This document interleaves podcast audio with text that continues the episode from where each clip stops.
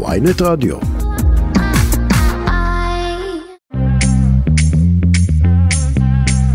ערב טוב לכם, מאזיני ynet רדיו, שבוע טוב. אתם על כסף חדש, התוכנית הכלכלית היומית של ynet רדיו. עורך מפיק, שילה פריד, על הביצוע הטכני יוני קחטה ומור אופפר. תכף נדבר על הקריסה של בנק ההייטק SVB. ננסה להבין מה ההשלכות של ה... האירוע הזה על כל תעשיית הטכנולוגיה בישראל, שגם ככה לא בדיוק ידע ימים של שקט בשבועות האחרונים. נדבר גם על הנסיעה המקצועית של שר האוצר בצלאל סמוטריץ' לארצות הברית, מה מטרות הביקור, מה הוא צפוי, מה הוא יכול להשיג שם. נדבר גם על uh, סיפור נחמד, uh, הברחה של ארבעה טון טבק לנרגילה בתוך אבני מדרכה. ככה אה, מנסים להתחמק מתשלום מס, אה, ננסה להבין מה קרה שם במעבר ניצנה. נעמיק גם בסוגיית פרוטקשן, זה לא רק בנגב ובגליל כמו שמספרים לנו. אנחנו ננסה להבין איך עובד עולם גביית דמי החסות, מה בעצם ה... המודל העסקי. לקראת סוף השעה, כמה שבועות לפני פסח, עוד ועוד מסעדות בישראל אומרות, אנחנו נגיש תפריט רגיל בפסח, עם ובלי קשר לחוק החמץ. אה, אנחנו נהיה עם הבעלים של מסעדת סילו בחולון, שאומר, אני מגיש תפריט רגיל, כן, יהיו גם מנות מותאמות, אבל אני מגיש תפריט רגיל, וזה מהלך עסקי מעניין מאוד בישראל בכלל, בישראל של היום בפרט. אבל אנחנו פותחים, אומרים שלום, ערב טוב לכתב שוק ההון והבנקים של ynet, שלום דן רבן. אהלן רועי. שלומך? ברוך השם, איך אתה? אין תלונות. אבל למי שיש אה, הרבה תלונות, זה להרבה חברות אה, טכנולוגיה ישראליות ואמריקאיות ששמו את הכסף שלהם בסיליקון ואלי בנק, ואנחנו ראינו אירוע באמת יוצא דופן בסוף השבוע. אחד הבנקים הגדולים בארצות הברית, מ-20 הבנקים הגדולים בארצות הברית, קורס תוך 48 שעות. דן רבן, ספר לנו, אה, תתאר לנו ממש איך נפלו אבני הדומינו. אז למעשה זה סיפור מאוד מאוד מעניין, כי זה סיפור ש, שלא ראינו בעצם מאז 2008, מאז הקריסה של הלימן בראדרס, שקרס בעקבות המשבר הכלכלי הגדול. אה, הפעם יש דברים שקצת מזכירים גם את המשבר אז, אני אנסה לעשות קצת סדר. מה שמעניין פה זה שהבנק, אה, ואני עושה טיזר לסוף הסיפור, הבנק לא, לא קרס בגלל, רק בגלל הבנק, אוקיי? ננסה להסביר מה, למה הכוונה. בבקשה. אה, בעצם ביום רביעי אה, הוציא הבנק אה, איזושהי הודעה שאומר, חבר'ה, אנחנו הפסדנו לא מעט כסף ואנחנו הולכים לגייס הון ב-1.75 מיליארד דולר, לא הודעה מאוד מאוד קיצונית. ומה שקרה זה שהמשקיעים הגיבו מאוד מאוד בחריפות והתחילו למכור את המניה של הבנק, המניה צנחה ב-60%, אה, ואז כולם התחילו להיבהל, ואנחנו לא מבינים למה. ואז אם אנחנו מסתכלים מהיום, אנחנו יודעים בדיעבד מה קרה. אה, בגדול, מה שקרה זה שהבנק הזה, שבאמת הוא, הוא כל ההשקעה שלו בארבעה עשורים האחרונים זה בחברות הייטק ובחברות סטארט-אפים, אה, לו, היה לו יחס נזילות מאוד לא טוב. מה זה אומר? זה אומר שכמות הכסף שהוא החזיק לעומת כמות הכסף שהוא היה חייב והנכסים שלו הייתה מאוד נמוכה. אה, זה דבר שהוא די מקובל בתחום ההייטק וספציפית זה קרנות הון סיכון, ככה הן עובדות. כלומר, אה, לקחת כסף ממישהו אחד ולהשקיע אותו במקום אחר, ואז mm-hmm. אין לך באמת את הכסף לכולם. אה, ומה שקרה זה שהם עשו את זה בעצימות יתרה ב-2020 ו-2021. מי שזוכר, ענף ההייטק מאוד קפץ באותה תקופה, והרבה חברות גייסו המון המון כסף, והפקדונות של הבנק הזה זינקו. עכשיו, הוא השקיע חלק מהכסף הזה באגרות חוב אה, של הממשל האמריקאי, וברגע שהייתה את אה, סוף השנה שעברה ותחילת השנה הנוכחית, שענף ההייטק מאוד מאוד נפגע מהירידות בשווקים, אז גם חברות ההייטק, ששוב, כאמור, זה הקהל המרכזי של הבנק הזה, חברות ההייטק הפסיקו אה, להכניס כסף לתוך הבנק, הפסיקו לשים כסף בפקדונות, והתחילו למשוך כסף במיליארדים רבים, ובמקביל הריבית בארצות הברית עלתה מה שהפיל את התשואה שלהם על האג"ח הזה שאמרנו שהוא קנה, אה, וזה יצר אה, הפסדים מאוד גדולים לבנק. עכשיו ההודעה הזאת של הבנק גרמה כנראה לאיזושהי פאניקה של אה, חלק מהמשקיעים שאומרים, טוב, אנחנו צריכים עכשיו להוציא את הכסף, כי יכול להיות שבאמת הנזילות של הבנק הזה אה, לא טובה, ואז לא נוכל להוציא אותו אחר כך. מה שאיזשהו גרר איזושהי תגובת שרשרת כזאת של ממש כדור שלג. אה, ובאמת אה, השילוב של נתונים, נתונים לא, לא טובים ממש, אבל בעיקר הודעה לתקשורת מאוד מלחיצה וניהול לא נכון של הסיטואציה, פשוט גרמו לשאיבה של כל הכסף מהבנק ולצמיחה מוחלטת שלו. אה, וביום שישי הרשויות האמריקאיות בעצם השתלטו על הבנק, המסחר במניה הופסק, והשאלה כרגע זה כמה מתוך הכסף של אותן חברות באמת יוחזר עליהם אם בכלל. אה, מדברים על זה שהבנק הזה היה הבנק אה, הכי גדול במונחי פקדונות בסיליקון וואלי, mm-hmm. ורק שלושה אחוז או פחות מהפקדונות שלו מבוטחים. כן. זאת אומרת, אין הרבה צפי להחזר של, אתה יודע, של כל הכסף לחברות האלה. אה, והבעיה אצלנו זה שכמעט כל סטארט-אפ וחברת הייטק ישראלית, הכסף שלו נמצא שם. עכשיו דן, אנחנו התרגלנו שכשמוסדות פיננסיים קורסים, אה, לפעמים זה בנקים, לפעמים זה גורמים אחרים, הרבה פעמים יש מאחורה, אתה יודע, אה, שחיתות, כל מיני פוילשטיקים, החלטות יוצאות דופן, מאוד מאוד ריסקיות, חוסר אחריות, אתה יודע, דברים שלפעמים גם הסתיימו ממש בבתי כלא. המקרה של SVB הוא... הוא, הוא מקרה אחר לגמרי, מפני שהשתנתה פה הסצנה הכלכלית, הריבית עלתה, אתה נתת את התיאור היטב אה, בדברים שאמרת לפני כמה דקות, והם פשוט לא, לא התאימו את עצמם. מה שמדהים פה זה המהירות. שבה מוסד פיננסי שציינתי, אחד מהעשרים הגדולים בארצות הברית, המהירות שבה הוא קורס. נכון, תראה, הסיבה שבנקים אה, כאלה קורסים יכולה להיות או באמת ממה שאמרת משחיתות ומדברים כאלה, מה שאני לא יודע שקיים פה עכשיו ואני לא אופתע אם אין בכלל. אה, כלומר, אנחנו לא נדע, כן? זה רק הרשויות העידו להגיד לנו אחר כך. אבל אה, או מבאמת ניהול לא נכון של הכסף. עכשיו, הסיבה שזה כן קורה, למשל, זה קרה בלימן בראדרס בארצות הברית ולא קרה בישראל, זה בגלל שהרגולציה בישראל מאוד מאוד קשוחה. כלומר, בנק ישראל, הבנק המרכזי, מחייב את הבנקים הישראלים באיזשהו יחס נזילות מאוד מאוד גבוה. הם אומרים, אתם בכל רגע נתון צריכים להחזיק, נגיד, לא יודע מה, אני לא יודע מה המספר המדויק, אבל 80-90% אחוז מהכסף שאתם חייבים, חייב שיהיה לכם. טוב, נז, זה... נזכיר שגם פה זה, ההוראות האלה נכתבו בדם של המשקיעים, כי לפני 40 שנה המדינה נאלצה להלאים פה בערך את כל מערכת הבנקאות שקרסה. נכון, ומה שמטורף זה שלמרות 2008 ולמרות הדם של המשקיעים והכל, בארצות הברית זה לא המצב, כלומר אה, אה, SVB חי לחלוטין מיחס נזילות מאוד מאוד נמוך. אה, כלומר אין לו, אין, אין לו שום יכולת להחזיר את הכסף שהוא חייב, וברגע שיש ריצה אל הבנקים, מה שנקרא, זה פשוט לא עובד, אנחנו רואים, הוא קורס. עכשיו, השאלה פה, האם הרשויות האמריקאיות יבינו, כי בסוף מי, מי עכשיו יתערב? הרשויות האמריקאיות, וביידן, ואפילו משרד האוצר הישראלי פתח צוות אה, שידאג למה עושים אם כשהרגולטור לא מכריח את הבנקים לשמור על יחס נזילות כזה, אה, שמספק אם רצים אל הבנקים, אז בסוף זה דופק את כולנו, כי בסוף אנחנו צריכים להחזיר את הכסף הזה מכספי מיסים.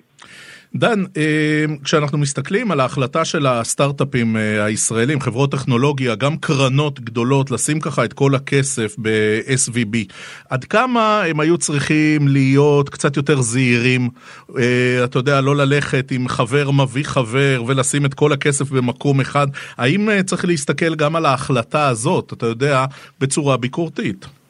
תשמע, אני חושב שיש פה הרבה מאוד אה, אה, דברים לקחת בחשבון לאבא. אני לא חושב שזה נכון לבוא כל כך בטענות אה, לבנקים, כי באמת, אני לא בטוח שאם אני או אתה היינו מנכ"ל של חברת אה, אה, סייבר או הייטק ישראלית בחמש עשר שנים האחרונות, לא היינו שמים שם גם את הכסף. כי זה היה בנק די מצליח. לא, השאלה אם שמים, אה, אה, השאלה אם שמים את כל הכסף, זאת השאלה. זאת, זה כבר עניין של מסקנות שלצערי הן כמעט תמיד מגיעות בדיעבד. כלומר, עכשיו כן, ואני אני יכול להגיד, זה לא, לא חכם אה, לא לפזר את הכסף. האם הייתי עושה את זה אז? לא יודע. זה בנק די גדול, ואתה יודע, זה לא משהו שאנשים חושבים. אבל זה חד משמעית אחת המסקנות שצריכות להיות מהאירוע הזה. כלומר, שחברה גדולה מאוד, או אפילו לא כזאת גדולה, אבל אה, היא סטארט-אפ והיא חברת הזנק והיא בונה על הלוואות, והיא בונה על, על פקדונות, היא לא יכולה לשים 90% מהכסף שלה במקום אחד, כי זה פשוט מסוכן. מה קורה אם היא עכשיו נופלת, ובאמת יש חשש אמיתי מאוד לעשרות סטארט-אפים, אם לא יותר מזה, ואפילו חברות גדולות שבאמת לא יוכלו לשלם אפילו משכורות בשבוע שבועיים הקרובים. כן. עכשיו, ואגב, צריך להגיד בהקשר הזה, שהבנקים הישראלים קפצו על הטרמפולינה הזאת ממש. אה, והם פתחו חמ"לים, והודיעו, כל מי שצריך, כל חברת הייטק שצריכה, הנה תבואו, תפתחו אצלנו חשבונות, תעבירו לנו את הכסף, אנחנו אפילו ניתן לכם הלוואות בתנאים מיוחדים. אה, שזה מצד אחד מאוד יפה, מצד שני אנחנו צריכים לזכור שהם מרוויחים מזה המון המון כסף. ברור. אה, בחצי הדקה שנותרה לנו, דן רבן, אה, ראינו את משרד האוצר, בנק ישראל, הרשות לניירות ערך, רשות החדשנות. הם הקימו צוות ייעודי לבחינת השלכות קריסת הבנק. יש פה משהו שהוא משהו אופרטיבי, זאת אומרת, לחברות הישראליות, בין היתר, שנמצאות במצוקה, או שאתה יודע, אה, בוחנים פה וייתנו פה איזה מסקנות עוד חודשיים? אני קטונתי מלדעת מה הצוות הזה יכול לעשות או לא יכול לעשות. אני יכול לחשוב על כל מיני דברים שהם אה, יכולים לעזור להם, מהלוואות בגיבוי מדינה, זה לא יודע מה, כל מיני, אה, באמת עזרה כספית בעיקר. אה, אני לא, לא יודע אם יהיה מזה, אתה יודע, איזשהו צד אופרטיבי באמת, או, או שזה איזשהו כסת"ח. אני חושב שרוב הצעדים האופרטיביים עכשיו נמצאים אצל הרגולטור האמריקאי. שזה השאלה עכשיו, כמה מהפקדונות הם יחזירו. אמ, ובאיזה קצב, והאם החברות יצליחו להתמודד עד שהכסף הזה יחזור אליהם, אם בכלל, יכול להיות שחברות יקרסו אה, הרבה לפני. כן. אה, עכשיו זה עניין של אה, כמה מהר הם מצליחים להחזיר את ה... באמת, כמה מהר וכמה שיעור מהכסף, כמה אחוז מהכסף הם מצליחים להחזיר. דן רבן, כתב אה, שוק ההון והבנקים של ynet, תודה, תודה רבה על הסקירה. מי שרוצה לדעת עוד עכשיו, ynet כלכלה, יש את הסקירה המלאה של דן רבן. דן, תודה, השכלנו. תודה לכם. ביי ביי. אנחנו מזכירים לכם, אם אתם רוצים להאזין לנו בהאזנה מאוחרת לכל התוכניות, לכל הרעיונות, אתם עושים את זה תמיד תמיד במתחם הרדיו באתר ynet. יכולים גם באפליקציות הפודקאסטים המובילות. אתם מחפשים כסף חדש בשורת החיפוש, יכולים להאזין לנו בכל מקום, בכל מכשיר, בכל זמן. אם אתם מאזינים לנו כפודקאסט, בבקשה דרגו אותנו, זה חשוב לנו. וגם תלחצו עוקב על מנת לקבל עדכון לכל תוכנית חדשה שעולה. תכף נדבר על הביקור של שר האוצר בצלאל סמוטריץ' בארצות הברית. ננסה להעמיק במודל העסקי של גביית דמי חסות. פרוטקשן, וגם נדבר על ההחלטה של מסעדות בישראל להגיש תפריט רגיל בפסח, חמץ והכל, עם ובלי קשר לחוק החמץ. קצת מוזיקה וחוזרים.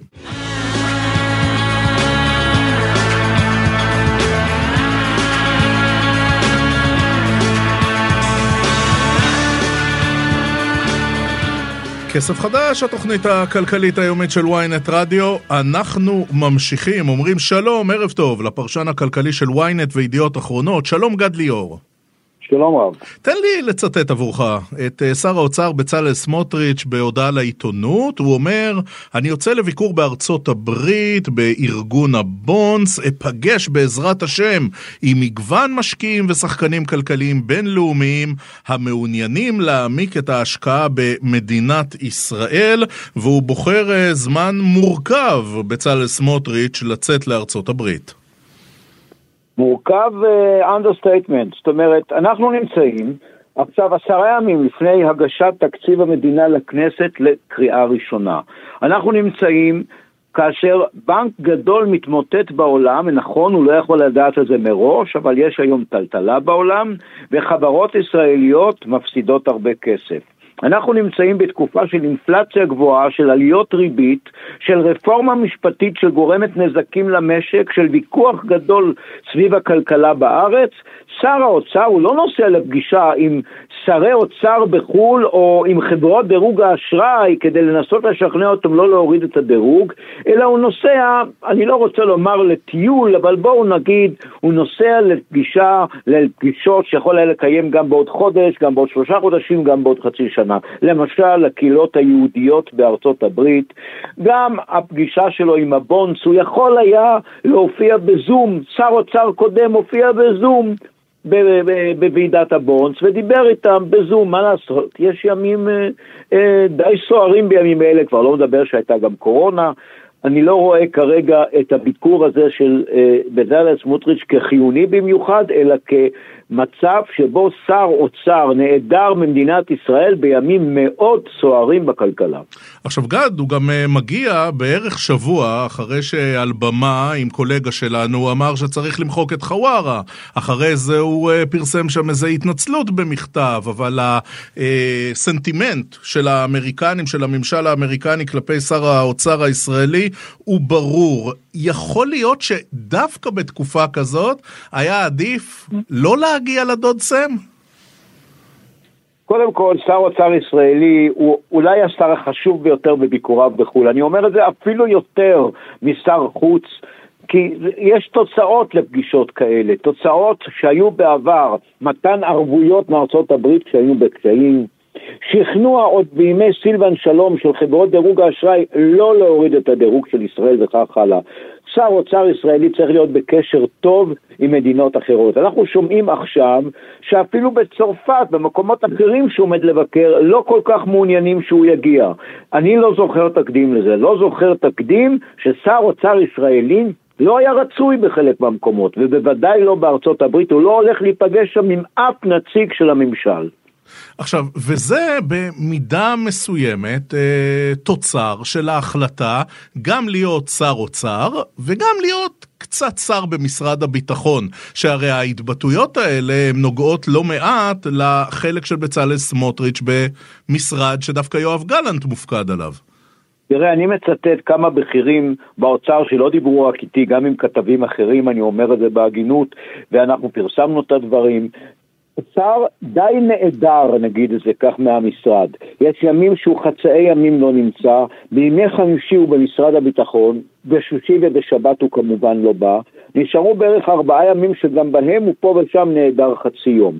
אני אומר כך, בצלאל סמוטריץ' הוא איש חרוץ, הוא איש חכם, יש לו גם הרבה פעמים כוונות טובות, למשל עם הנושא של נקודות הזיכוי לילדים, והוא לא מצליח להעביר אותם, הוא רוב הזמן לא כל כך נמצא באוצר, עכשיו הוא ייעדר עשרה ימים בכלל ממשרד האוצר ויהיה בחו"ל בזמן קריטי, ויש בזה חיסרון רב שאין פה שר אוצר במשרה מלאה שנמצא חמישה, לפעמים שישה ימים בשבוע במשרד ונפגש עם כל אנשי המקצוע הבכירים והפקידים ושומע סקירות וקורא דוחות. אנחנו יודעים מה קורה היום, אלה לא ימים רגילים, אה, ימים מאוד מאוד אה, מטלטלים, כל יום קורה משהו. כרגע אנחנו מדווחים על הבורסה שנפלה היום, מניות בנקים נפלו בארבעה אחוזים, יש אנשים די מבוהלים. פועלים בארץ ממה שקורה. אני אומר מראש, ואמרתי את זה בהגינות קודם, שהוא לא יכול היה לדעת שהבנק הזה יתמוטט, אבל אלה לא ימים לנסוע אגב, אבל, אבל אפילו מדינה. לתת מענה לחברות הישראליות ששמו את הכסף ב-SVP, אז ראינו, אתמול יצאה הודעה שאני מקים צוות וניתן מענה וכדומה, אבל יש פה גם הזדמנות מסוימת לכלכלה הישראלית ולמערכת הבנקאות הישראלית לחזור ולהיות רלוונטיות עבור אותן חברות טכנולוגיה, חלקן גם איימו שהם יוציאו את הכסף מפה, זאת אומרת, זו, מהלימונים האלו אפשר היה לעשות לימונדה. כן, ראיתי קודם ברשתות החברתיות שמחה לאיד מזה שאחת החברות שהוציאה מפה את הכסף שמה אותו באותו בנק שקרס. אתם רואים? קיבלתם עונש. מה אמר מנהל, המנכ"ל, הבעלים של אותה חברה? מה שאנחנו עושים, המאבק נגד הרפורמה הזאת שתגרום פה לדיקטטורה, כך הוא אומר, אנחנו מוכנים לספוג את ההפסד הזה. לא מדובר בסכום כזה גבוה, נדמה לי ב-100 מיליון דולר, שחלקו אולי יאבד. הוא אומר, זה שווה את המחיר, אז גם זה, אז יש לנו גם את העניין הזה. אבל אם אנחנו חוזרים אל שר האוצר, שר אוצר כרגע צריך להיות בישראל, הוא לא צריך להיות בארצות הברית, ויש פה הרבה דברים על השולחן, יש פה יוקר מחיה, ויש פה אינפלציה, ובנק ישראל בגלל זה מעלה את הריבית, ויש פה בעיה של חברות שנקלעו לקשיים, ויש פה פיטורים של אנשים בהייטק, זה לא הזמן לשר אוצר להיעדר מהארץ, חד וחלק. גד, בוא נדבר על דבר שקורה בתוך... Uh... משרד האוצר וקצת אצל המילואימניקים של משרד האוצר. אה, אומרים אה, חלק מאנשי אה, אגף התקציבים לשעבר, הם אומרים, תקשיבו, בכל הכבוד, משרד האוצר צריך לתת פה עמדה מקצועית ברורה ביחס להשלכות הכלכליות של הרפורמה המשפטית. אפשר לתמוך, אפשר להתנגד, אפשר להגיד שיהיו נזקים, אפשר להגיד שלא יהיו נזקים, אבל אי אפשר לשתוק. כן, קודם כל אני מתקן מילה אחת שלך, אמרת חלק.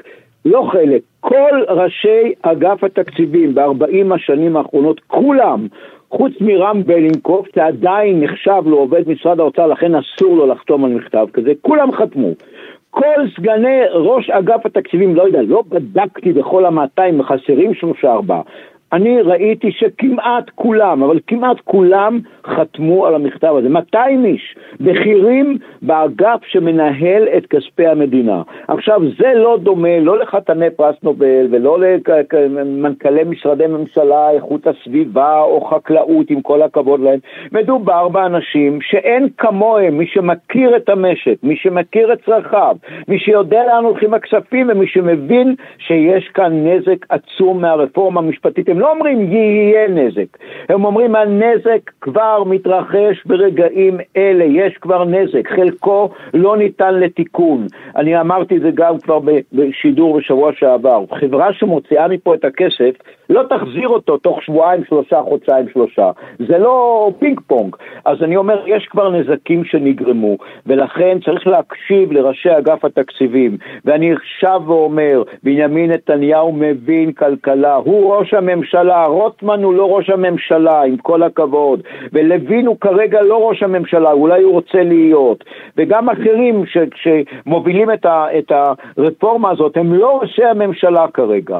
יש ראש ממשלה תעצור את העניין הזה, לא מבחינה פוליטית, מבחינה כלכלית, נגרם כבר נזק כבד לדברי ראשי אגף התקציבים ב-40 השנים האחרונות. אבל לעמדתך המקצועית, והיא מבוססת על עשרות שנים שאתה מסקר, גד ליאור, יכולים אנשי אגף התקציבים הנוכחיים, מי שמכהנים עכשיו, להגיד, אנחנו מעדיפים לא לתת את עמדתנו? זה, זה דבר לגיטימי?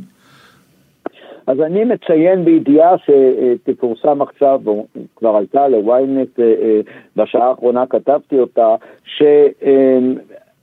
מאוד מוזר, גם לבכירים במשרד האוצר, שאגף התקציבים לא מדבר, הכלכלנית הראשית שירה גרינברג מדברת, ראש אגף המיסים, אה, מנהל רשות המיסים, ערן יעקב מדבר, אחרים מדברים, מזהירים, אומרים מה היו השטרות, הם, הם לא מאיימים, אומרים אנחנו רואים את התמונה כך שאם זה וזה יקרה, זה וזה, זאת אומרת, אם זה וזה יתרחש, זה וזה יקרה. בא אגף התקציבים ושותק. אני לא שומע, אומרים לי, היה דיון, הם לא אמרו כלום, לא הזהירו, היה דיון אצל ראש הממשלה. ראש אגף התקציבים, סליחה על הביטוי, לא דפק על השולחן, מותר לו, הוא פקיד בכיר מאוד, הוא איש מקצוע, להגיד, רבותיי, לא בחוצפה, לא בהתחצפות, להגיד לראש הממשלה, רבותיי, אנחנו רואים את הנזק. הם שותקים. ראינו 200 ראשי אגף תקציבים לשעבר, מה הם אומרים? הוא היה אמור להזהיר, הוא כרגע ראש אגף התקציבים, הוא היה אמור להזהיר שזה המצב. גד ליאור, פרשן כלכלי, ynet, ידיעות אחרונות, תודה, תודה רבה וערב טוב. ערב טוב. במעבר חד, במעבר uh, ניצנה נעצרו חשודים לאחר שניסו להבריח ארבעה טון טבק לנרגילה. איך הם עשו את זה? מיד נבין, אבל המטרה להתחמק מתשלום מס. אנחנו אומרים שלום וערב טוב גיל חזיז?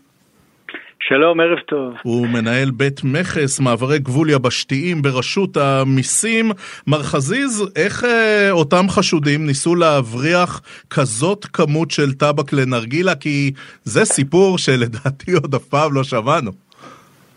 לא, האמת שאנחנו נתקלים בהרבה מאוד הברחות של uh, טבק uh, למדינת ישראל, הרי מאז שהיקף המס בעצם uh, עלה לטבק, זה בעצם מעודד אה, הברחות למדינת ישראל אה, בניסיון להתחמק ממס, אבל הייחודיות של ההברחה הזו היא בעצם ברמת התחכום שלה, כי ברמת תחכום כזו אנחנו בעצם נתקלים בדרך כלל בהברחות בהיבטים ביטחוניים או בהיבטים ששמים פחות בהיבטי טבק, אבל פה באמת לקחו אה, אבני מדרכה, אבני אקרשטיין שכולנו מכירים, ובתוכם הסליקו בכל אה, קובייה כזאת של, אה, של מדרכה, הבריחו בתוכם שקית עם טבק. זו הברחה מאוד מתוחכמת, שברור שהיא נעשתה גם במפעל, במקור הייצור עצמו, ולא איזה משהו שמישהו עשה בבית. אז רק אה, כדי שאני אבין והמאזינים יבינו, בעצם יצקו את אבני המדרכה האלה, כשבפנים יש חור גדול, ושם מוסלק הטבק, ככה שאי אפשר לראות, בעצם רק אם שוברים את האבן אפשר לראות. בדיוק, זה בעצם אה, הושלג בתוך, ה, בתוך קו הייצור עצמו. Aha. עכשיו, על, על איזה כמות מדובר פה? אנחנו מדברים על כמות עצומה, בסך הכל אחרי שהוצאנו את הטבק מכל האבני אקרשטיין האלה, התגלה בפנינו 4 טון טבק, שזה כמות באמת משמעותית וגדולה מאוד ביחס לעולה במשאית אחת ממצרים לישראל. אה, והיקף המס פה הוא עצום, למרות שהיקף המס אה, הוא רק חלק ממנו, כי כמו שאתה יודע, היקף המיסים ביבוא הם לא סך הכל המיסים, מיסים אחרי זה עוד מתגלגלים, מע"מ ומס הכנסה ועוד פה ושם, זה, זה, זה, זה מגיע לסכומים מאוד גדולים. רגע, על פי הערכה שלכם, אה, מה, מה סכום המס שהם ניסו להתחמק ממנו? אנחנו מעריכים את זה שבסך הכל הם ניסו להתחמק בכ-4 מיליון ש"ח סך הכל מס שהיה מופעל פה על היבוא הזה. Mm-hmm. וזה באמת עבודה יפה מאוד של העובדים במעבר ניצנה, שבאמת הצליחו לעלות על ההברחה הזאת. אה, באמת, אה, איך, איך חושפים דבר כזה? מה זה, מידע מודיעיני או שמשהו לא נראה, משקל, איזשהו סימן מחשיד אחר? אז אה, אני כמובן לא יכול לחשוף את שיטות העבודה שלנו במכס, אבל תראה, מנהל המכס מפעיל כלים רבים אה, להתמודד עם אה, האיומים של ההברחות. אני רוצה להזכיר לך שאנחנו בעצם מבצעים גם בידוק ביטחוני. האחריות על כל הבידוק הביטחוני בכניסת סחורות למדינת ישראל היא על המכס. אז אנחנו עושים בידוק ביטחוני ובידוק סמים, וגם הברחות כאלה שהן הברחות פיסקליות, אנחנו מפעילים מערכות של הערכת סיכונים.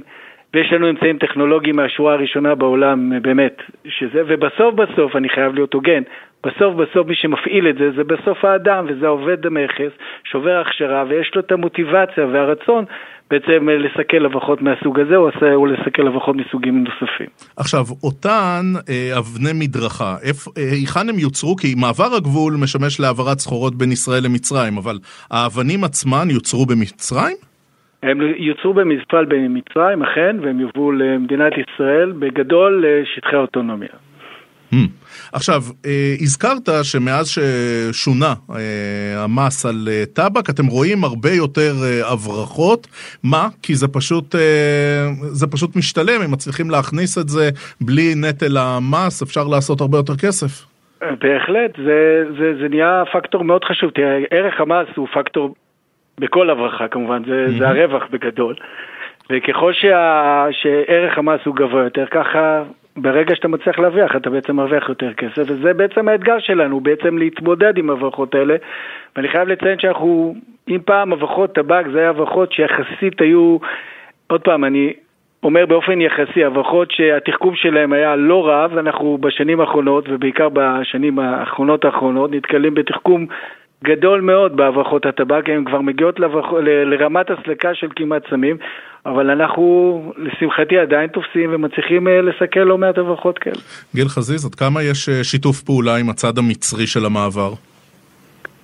יש שיתוף פעולה עם הצד המצרי בהרבה מאוד מובנים, אבל uh, כמו שאתה מבין, מי שמנסה להבריח, הוא מנסה להבריח גם מהצד המצרי, כי המכס uh, בצד המצרי לא היה נותן יד להברחה מהסוג הזה, כמו שאנחנו לא היינו נותנים יד להברחה מהצד שלנו למצרים. אז במקרה הזה זה עבר אותם, אבל זה נעצר אצלנו. אבל מעדכנים? זאת אומרת, מיד אחרי שקורה אירוע כזה? אנחנו מעדכנים כדי שהם יוכלו, לב... אנחנו מעדכנים בהיבטים מודיעיניים, כדי שבעצם, אה, אתה יודע, יוכלו לסגור מעגל גם בצד המצרי. בסך הכל היית מגדיר את אה, שיתוף הפעולה כשיתוף פעולה טוב? הוא שיתוף פעולה בהחלט אה, טוב. אתה יודע, אני מסתכל uh, על חלק מה... דרך אגב, אני חייב להגיד לך שבכלל, מנהל המכס מקיים שיתופי פעולה לא רק עם uh, מצרים. Uh, סיכול הברחות הוא משהו עולמי, אנחנו משתפים ידע ומידע עם כלל הארגונים בעולם כדי באמת ללמוד אחד מהשני, כי הברכה שנתפסת אצלנו יכולה להיות מאוד דומה במקום אחר בעולם, ולכן יש... לא, גם, גם הזכרת שהדבר הזה בעצם לא היה אמור לעצור בישראל, הוא היה אמור להגיע לשטחי הרשות, נכון? יכול להיות שכן, יכול להיות שלא. אוקיי. Um, אני רגע רוצה, אתה יודע, אני מסתכל על האייטם שעלה בוויינט, כן. האייטם המלא שעלה בוויינט על uh, ההברחה הזאת, ורואים שם את התמונות, חלק מהתמונות שאושרו לפרסום על ידי דוברות רשות המיסים, ואתה אומר לעצמך, וואו, כזה תחכום, uh, יכולת להסליק בתוך אבני מדרכה, זה באמת דברים שאנחנו היינו אומרים, טוב, uh, תבריחו סמים, לא שאנחנו מייעצים חלילה, אבל זה מסוג הדברים שאומרים צריך פה משהו שהוא הרבה יותר רווחי, נקרא לזה ככה. אבל כמו שאתה רואה, הרי הרגע פירטתי, ההברחה בסכום הרווח שלה, אנחנו מדברים על 4 מיליון ש"ח מיסים, במשאית אחד הוא רווח עצום, לכן שווה, לבד בוא נעשה את ה... שווה כנראה לעשות את ההשקעה כן, כן. בהברחה הזו. יש, יש מודל כלכלי. ברור, כי אם לא, לא היו עושים את זה, זה ברור מאליו. ותראה, החוכמה היא, אני רוצה להגיד שבמעבר אה, ניצנה לדוגמה עוברים כל יום 120 משאיות עם שלל סחורות. אה, זה לא, זה לא שהגיעה משאית כזאת במקרה, ועדיין האתגר הגדול, ואני שמח שאנחנו עומדים, הוא באמת למצוא בתוך כל הסחורה ובכל היבוא החוקי, למצוא את אלה שבהחלט עושים את העבירות. ו... לשמחתי, זה, במקרה הזה זה טבק, אבל היו לנו מקרים שגם פורסמו אצלכם בעבר של הברחות סמים והברחות ביטחוניות אחרות. גיל חזיז, בחצי הדקה שנותרה לנו, העובדת או העובד שמגלים וחושפים, יש איזה פרס? אה, כן, קודם כל הפרס הכי גדול אני חייב להגיד זה הסיפוק עצמו מעצם התפיסה ובעצם להביא לידי ביטוי את היכולות המקצועיות שלך באיתור הסלקה מהסוג הזה. אנחנו בין היתר נמצא את הדרך גם, אה, איך אומרים, אה, למצוא איזשהו צ'ופר במרכאות לעובדים שהיו עסוקים, אבל המתנה, זה לא עובד יכול אחד. להיות שהמתנה לפסח תהיה יותר גדולה כן, כן, בכל מקרה הוא יהיה מרוצה מעצם התפיסה עצמה, אבל בהחלט גם נמצא את הדרך לצ'פר. גיל חזיז, מנהל בית מכס מעברי גבול יבשתיים ברשות המיסים, אה, ברכות, שיחקתם אותה. תודה, תודה, תודה. רבה. ערב טוב. טוב.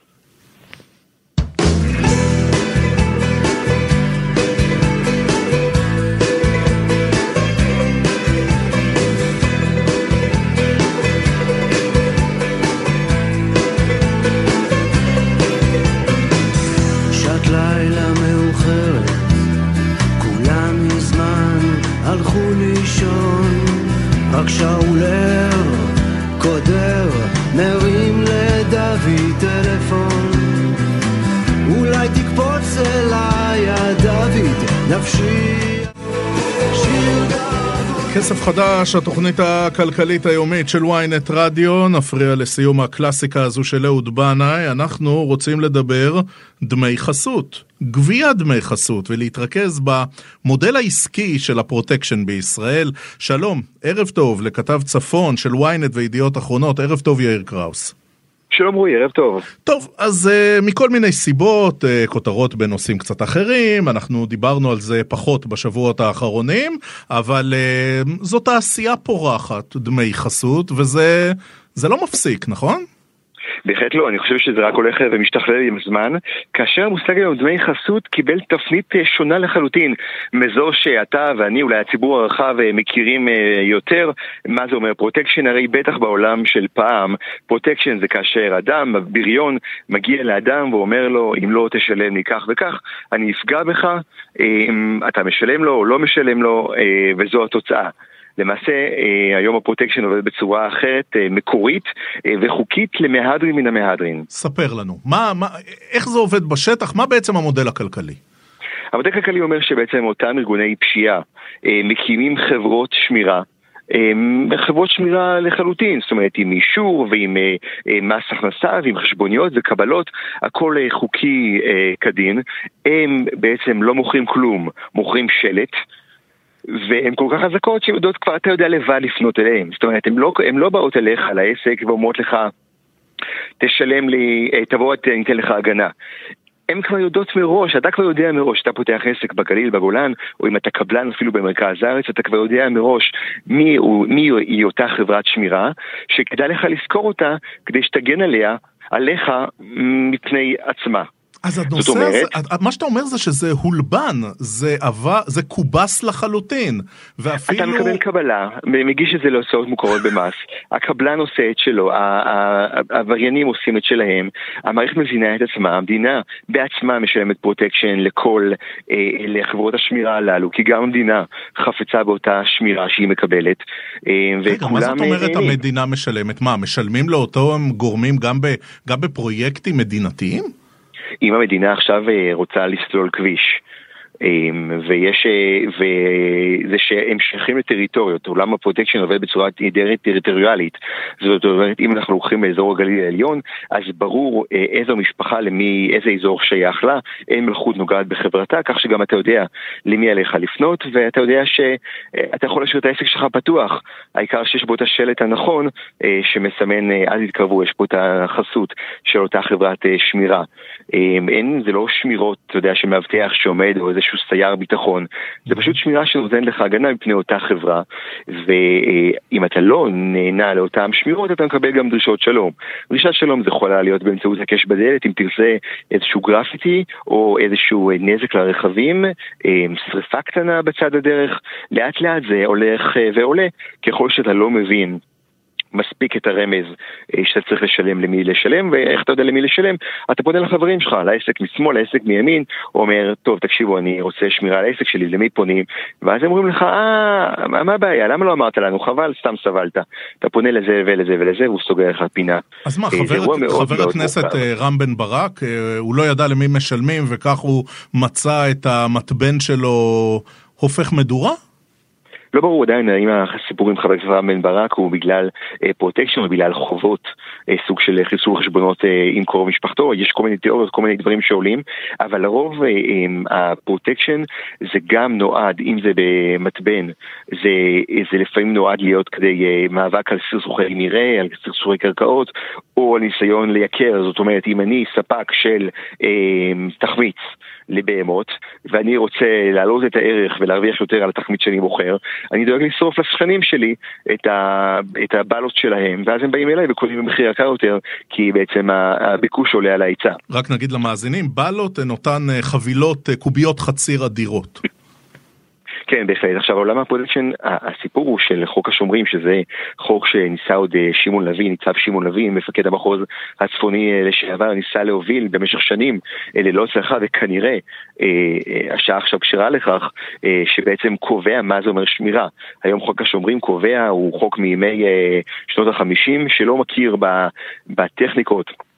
ובצורה שבה סוחטים מאוד דמי חסות, ובעצם קובע שאין דבר כזה לעשות שמירה בלי כלום, אין דבר כזה שגוף ימכור שמירה תמורת אה, אה, שלט או תמורת מדבקה אה, לרכב. עכשיו, אה, בדרך כלל לקבלנים נניח שווה לשלם את זה.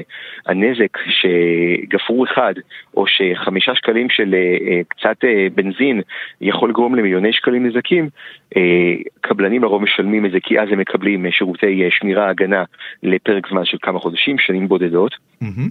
הצהרה הגדולה היא מה קורה אחרי. פרסמתי ביום שישי האחרון אה, בטוויטר שלי אה, סיפורו של חקלאי אה, באזור אה, הצפון, באזור הגולן ידייק, שלפני אה, שלושה שבועות קיבל טלפון, תמונה בשיטה הישנה של חברת אבטחה, שאמרה לו, אני רוצה להציע לך לעשות שמירה על, ה...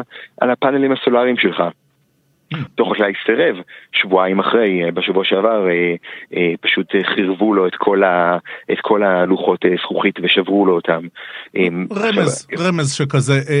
קראוס, תגיד, שאלה, כמה זה עולה? זאת אומרת, נגיד אני אומר, אוקיי, זה שווה לי, אני אקח את אותו אה, ארגון פשע במסווה של חברת שמירה ואני אשלם להם. כמה זה עולה?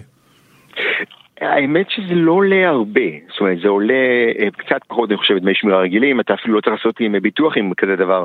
לרוב אתה יודע, האגדה מספרת שאם מישהו חלילה, עבריין אחר, אה, אה, פגע לך בעסק שאתה משלם פרוטקשן, אז אותו אחד שפגע בך ישלם על כך מחיר שהוא יתחרט מאוד שהוא יתקרב אליך, וגם אתה תקבל בפרמיה אפילו, תקבל את הפיצוי שלך באותה חברת פרוטקשן, חברת שמירה פיקטיבית. למשק זה עולה מיליארדים, אנחנו שומעים את זה אה, בכל אה, אה, דיוני הקבלנים, בכל אה, ועידות הקבלנים שמדברים על כך שכל קבלן צריך לשלם בכל מקום בארץ אה, פרק אה, סכום נכבד מאוד של פרוטקשן להגנה על הציוד שלו, על המנופים, על הכלי באגר, כלי עפר, בסוף הכסף הזה מגולגל אלינו, הערכה שהשוק הזה מגלגל מיליארדים רבים, שבסוף צריך לזכור, אה, החקלאי משלם פרוטקשן, אבל מי שמשלם אותו, כי בסוף זה מגולם אה, כן, כן, במחיר שאנחנו משלמים לדירות. מושת עלינו. בחצי, הכל מושת עלינו. בחצי הדקה שנותרה לנו, אתה יודע, זה היה נושא בבחירות האחרונות. הקמפיין, נגיד, של עוצמה יהודית עסק בזה לא מעט. עכשיו יש אה, שר לביטחון לאומי מעוצמה יהודית. מרגישים כבר את אה, העבודה היעילה של איתמר בן גביר במלחמה בפרוטקשן ובדמי החסות? תשמע, זה מאוד פופוליסטי אה, לבוא ולומר, אני גם כשסיפרתי את הציוץ הזה, אז מיד כולם הגיבו על אוטומט, אתה יודע, של הנה, הבאנו שר אה, ביטחון אה, לאומי וזו התוצאה, הוא לא עושה כלום. את המערכות הללו לוקח המון המון זמן לתקן, המון משאבים והמון כוחות, ויש ניסיון, אני יודע שיש ניסיון. אבל אתה מרגיש שהוא עושה לא שהשר... אני יודע שאנשיו עוסקים בזה, אני יודע שאנשיו עוסקים בזה, כי בסופו של דבר אנשיו אלו חברי כנסת של עוצמה יהודית, אם זה חבר כנסת מנטור, מרמת הגולן, אה, חקלאי בעצמו, אם זה צביקה פוגל שמגיע גם אה, מטובה ומכיר אה, על בוריה את פרשיות הפרוטקשן ואת האירוע הזה, זאת אומרת האנשים שלו, האנשים בשטח ופעילים ומכירים את זה, אני יודע שיש רצונות, יש כוונות, אבל באמת אני חייב לומר גם האתגרים הם רבים, זאת אומרת איפה שלא תשים יד יש חור שאתה צריך לסתום שמה דליפה. אני, אני לא, זאת אומרת בוודאי שביקורת היא מוצדקת, כי כל אירוע מבחינתנו אנחנו דורשים אה, אה, אתמול משילות ולא מחר. אז לצד הביקורת של עושים אתמול ולא מחר, אה, אנחנו ממשיכים לעקוב, זאת אומרת, אני גם ממשיך לעקוב אה, ולדרוש אה, לראות את התהליכים קורים כדי להבין שהדברים האלה באמת עובדים. יאיר קראוס כתב... זה לא פשוט, עכשיו, מכיר, יש לנו גם תשעה מיליארד שקלים שהמשטרה תקבל, זאת אומרת, יש פה תהליכים שלוקחים לוקחים קצת זמן, אבל אם, אם הם מותנעים זה כבר בכיוון הנכון. זה נראה, נראה שזה בכיוון הנכון מעבר לכל ההצהרות הפוליטיות. יאיר קראוס, כתב צפון, ynet ידיעות אחרונות, תודה, תודה רבה. בבקשה. אנחנו כמה שבועות לפני פסח, ויש מי שאומר שבחול המועד פתוחים רגיל ומגישים תפריט מסעדה רגיל. שלום לברנרדו בלחוביץ', שלום, ערב טוב. ערב טוב ומבורך. מבעלי מסעדת סילו בחולון, בעל קבוצת קפה גן סיפור בכל רחבי הארץ, ברנדו, מה גורם להחלטה הזאת להגיד, אנחנו בפסח הזה, בסילו לפחות, מגישים תפריט מסעדה רגיל? נגיד, אתם אומרים גם נגיש אופציות מותאמות לחג הפסח, אבל uh, פסטות יהיו שם. האמת היא שכשהתחקירן שלכם אה, שלח לי הודעה היום ושאל אותי, תגיד, מה, מה, מה, מה קרה? מה, מה, אני התפלאתי בכלל מעצם הפנייה.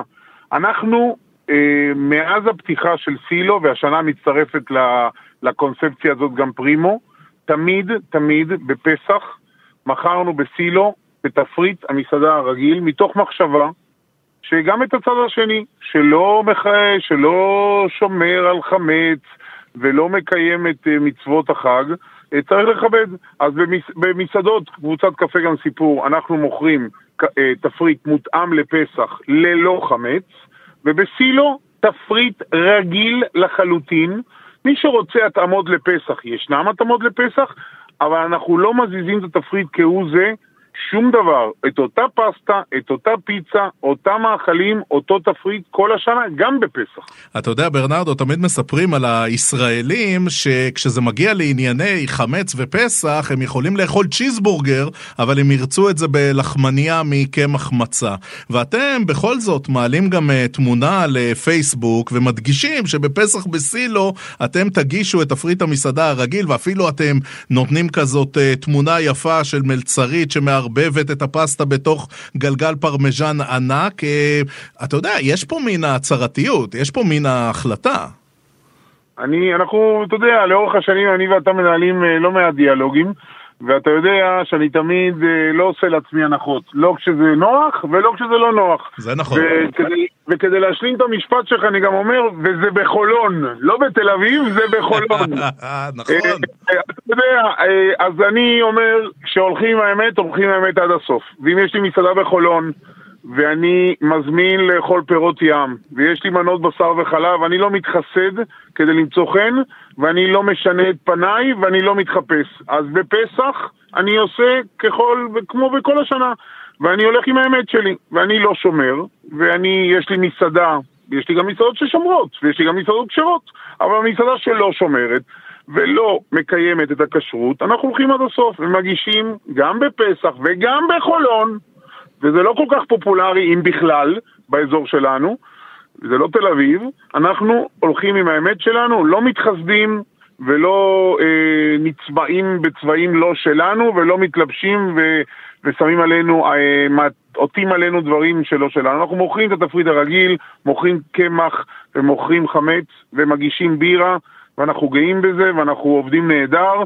והקהל מצביע ברגליים, ויש קהל גם לזה וגם לזה. ואנחנו מגישים במסעדות כאלה ללא חמץ, ובמסעדות כמו סילו מגישים את התפריט הרגיל כל השנה. עכשיו ברנרדו, תגיד, ז, ז, זו אידיאולוגיה, זו תפיסת עולם, או שזה ביזנס? כי יכול להיות שאם היית, אתה יודע, נמנע ממכירת חמץ בפסח, בסילו, בחולון, כמו שהדגשת, אתה יודע, יותר אנשים היו מגיעים. יכול להיות שאתה יודע, המענה העסקי היה משמעותי יותר.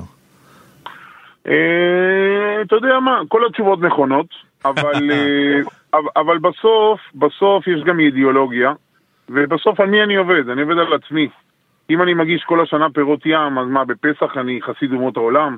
אה, מי ששומר ומי שמקפיד, אז אה, סילו, אם היא אותה עליה תחפושת בפסח, היא לא משנה את פניה, ולכן חבל על המאמץ. צריך להיות אמיתי, ואתה יודע מה? צריך להיות אמיתי גם כלפי אלה ששומרים, ואם אתה כל השנה לא שומר ולא מכבד אותם, במרכאות כמובן, אז אין סיבה שבפסח אה, אתה אה, תהיה צבוע ותכבד אותם כדי לקושש כמה, אה, כמה שקלים או כמה סועדים נוספים ב, ביום.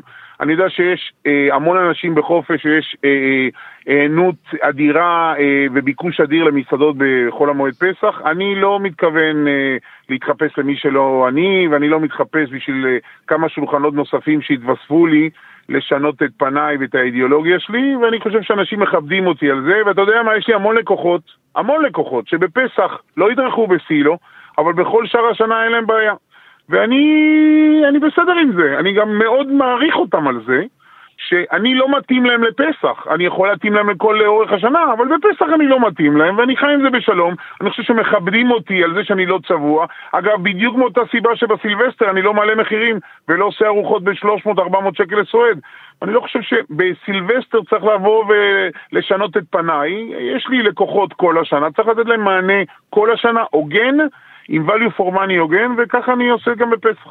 ברנרדו בלחוביץ', מבעלי מסעדת סילו, חולון, ובעל קבוצת קפה, גן סיפור בכל רחבי הארץ. ברנרדו, תודה רבה. והשנה גם פרימו, וגם השנה פרימו, פרימו תהיה... הנקסט דור, הנקסט דור של סילו.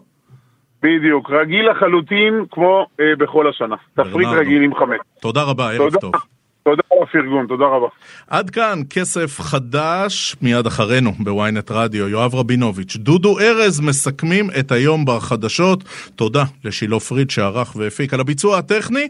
היו יוני קחטה ומור אופפר, מחר יהיה איתכם דן רבן. אני רועי כץ, המשך האזנה נעימה, ערב טוב.